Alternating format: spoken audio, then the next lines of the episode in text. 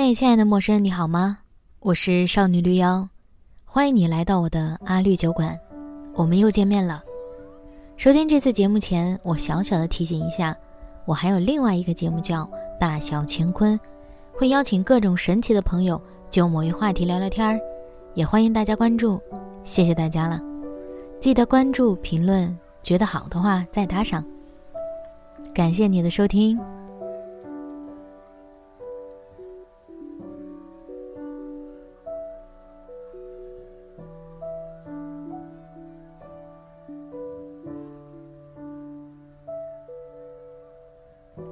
你知道吗？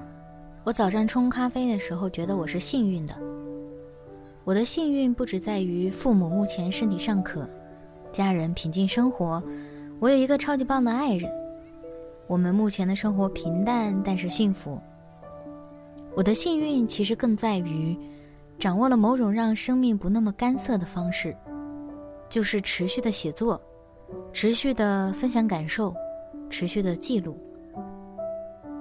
很多人小时候都有写日记的习惯吧，只是长大以后渐渐被其他琐事挤占了时间，再也没能翻开日记本写上那么几笔。我以前超级夸张的，初中时候和初恋在一起记过厚厚的三本日记，高中时候和高中男朋友在一起，日记加账本记了五个本子，每天事无巨细，一点不遗漏的。把能记住的所有事情的细节写下来，比如高中男朋友在课间看我不开心，特意跑到学校另一头便利店买了一大堆零食，匆匆忙忙走进我的教室，放在我的桌子上就转身潇洒离开，根本不管旁人的起哄声。比如我们早上一起在早餐店吃了什么样的早饭，花了多少钱。比如我与初恋和一大帮子朋友去山上疯跑，我伸手逗他，叫我阿姨，我就带你买糖，他顺势牵住我的手。朋友们不小心发现后，我们俩的表情是既羞涩又甜蜜。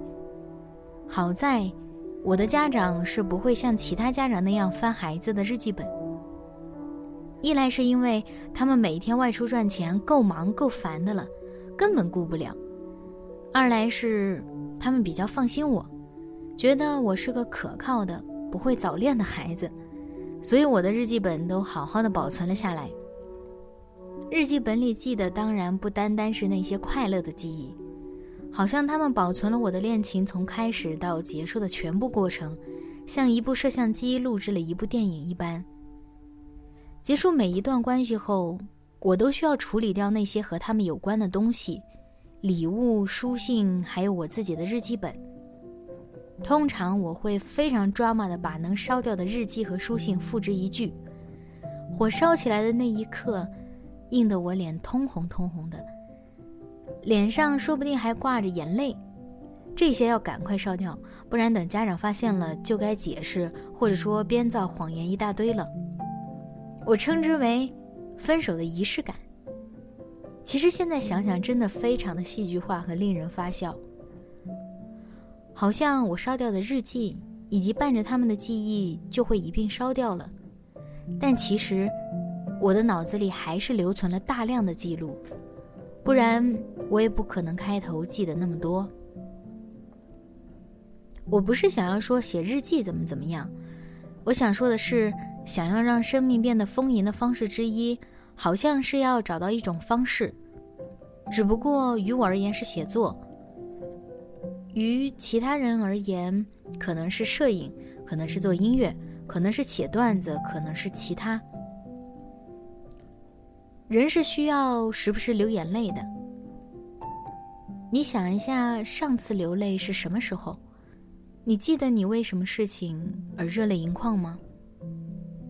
我想跟你分享几个最近让我有这种时刻的事件或者瞬间。今年不再有乘风破浪的姐姐，换成了披荆斩棘的哥哥。最开始有很多人对此应该是颇有微词，女性获得的机会远比男性要少很多，为什么不多给女性一些机会？但这个当然是另一个需要讨论的话题。返回节目来说，我想说。有那么几次，我也确实被这些大老爷们儿感动到了。第五次公演的时候，张晋团队合作了一首给电影人的情书，我是边跳绳边看的。那种体验非常奇怪，绳子在一圈圈的转动，我的鼻腔呢早就酸酸的，眼泪已经在眼眶里打转了，可是我没有手去擦呀。如果有镜子的话。当时的表情管理应该是比较失败的。看着张静以肉身去撞玻璃，镜头转过来是蔡少芬含着眼泪捂着嘴。看着张智霖站在楼梯上，背景里是他年轻时候呈现的角色，那种体会非常复杂。妻子心疼丈夫，丈夫回忆过往的艰辛，一个中年男人回顾自己的前半生，时间怎么就这么飞快？其实张智霖站在那里的时候，我的脑袋里闪现了另一个人，张国荣。我在想，如果是他的话，又该有多少人哭红了眼睛呢？还有一个莫名其妙被打动的瞬间是欧阳靖他们合作的《如果还有明天》。要让我评论，我是不会喜欢这样的改编的，因为歌里减弱了那些濒临绝境的人对生命的希冀，但是莫名其妙又让我感动。因为歌里增强了那种漂泊在外的人对未来的信心。我们当然可以联想欧阳靖一个华人在海外的境遇，应该不会那么容易。我们可以理解，但是很难感同身受。可是音乐透出来的情绪和情感，还是把我们淹没的一塌糊涂。我们肯定也需要那么一首歌来支撑自己度过一段艰难辛苦的岁月吧。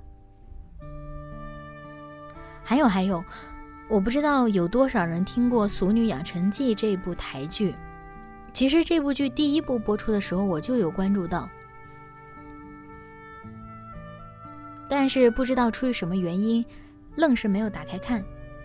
最近第二部都已经完结了，评论里叫好声不断，勾着我又不得不打开第一部来看。结果这几天我就陷进去了，一口气从头看到尾。天哪！我觉得这个应该是台版的《请回答一九八八》和《东京女子图鉴》的集合，怎么会又好笑又好哭呢？我时不时还觉得，这个应该也算是台版的《樱桃小丸子》。女主角陈嘉玲是一个三十九岁的女性，本来呢在台北工作，有一个交往四年的男朋友，可是她在这个生活工作的过程中。渐渐察觉到，他自己总在委屈自己，压制自己的各种想法。有一天，一切都爆发了，工作辞掉了，自己也要和正在谈婚论嫁的男朋友分手。一个三十九岁的女性突然之间一无所有，只好先跑回台南老家。如果这部剧只是在拍她如何挣扎，如何再站起来，老实讲，俗气了。他特别就特别在，既表现了三十九岁的陈嘉玲，又表现十几岁小学时期的陈嘉玲，他们像两个时空来的人，共同组成了这个故事。而我好几次被小学时期的陈嘉玲感动到哭哦，无数次感叹他的家庭真的也太好了吧。他的爸爸会带着他做游戏，爸爸扮演成司机，陈嘉玲扮演乘客。他们在院子里假装搭乘计程车，爸爸在女儿的指挥下一下往左，一下往右，锅盖是方向盘，小喇叭是汽车喇叭，爸爸的嘴巴呢是汽车收音机，甚至可以自动换台，还能学得有模有样，逗得陈嘉玲笑到不停。直到妈妈拿着锅铲出来骂父女俩，他们才赶快各自干各自的正经事儿。有一集讲的陈嘉玲回台南老家。此时他已经事业爱情双失去了，可是家里人除了弟弟都不知道这个消息，只知道他快要结婚了。他跑去厨房找妈妈，妈妈正专心致志的做饭，头发有些花白了。妈妈看到陈嘉玲，然后两个人又开始吵吵嚷嚷。陈嘉玲还没有告诉家里人他们分手了。之后妈妈叫他切洋葱，奶奶进门了。专门穿了漂亮的衣服给他看，说是要给女婿看。而爸爸也跟进来。想起来陈嘉玲马上要出嫁，就悲伤的哭起来，说他一想到陈嘉玲今年过后就要去别人家的围炉，他就难受。而陈嘉玲呢，借着切洋葱，也哭到不行。我也跟着很难受，也许是想到今年过年，也是我头一次不在自己家里过年，我的爸爸妈妈应该也会产生差不多的想法吧。其实还有很多次我都被打到，比如有一集陈嘉玲的姑姑一家回来，奶奶就变得极为的偏爱姑姑一家，陈嘉玲的妈妈呢就有点受委屈，又要照顾一家老小，又要维护自己作为女性的表面功夫。等到姑姑一家走了，奶奶极为不好意思的跟陈嘉玲的妈妈道歉。我觉得这一幕很可贵，真的。你想啊，在我们的印象中。哪有婆婆向儿媳妇道歉的？可是确切的来说，在儿媳妇这边，婆婆确实会有某些做的不好的地方。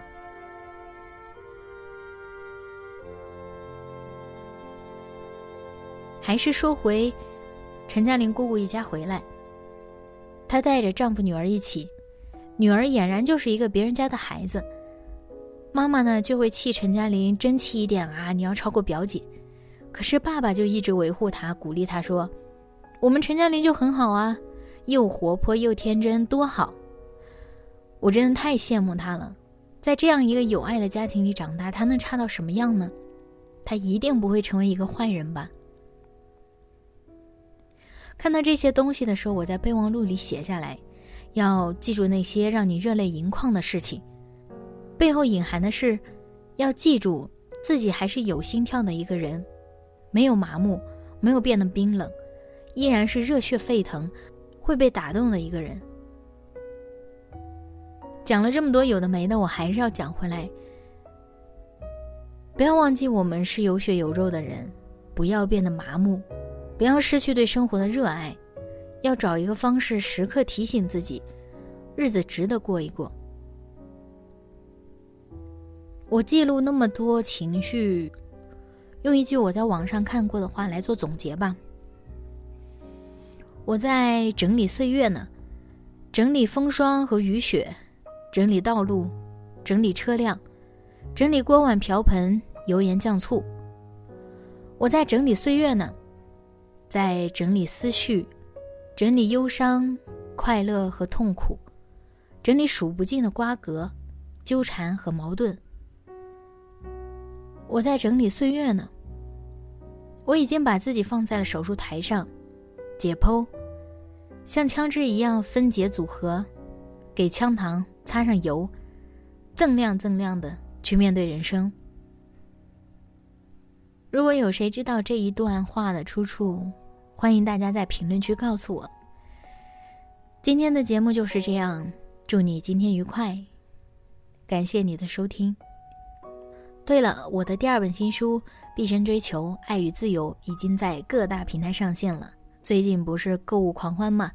如果大家不嫌弃的话，欢迎大家添加到购物车，然后你懂的。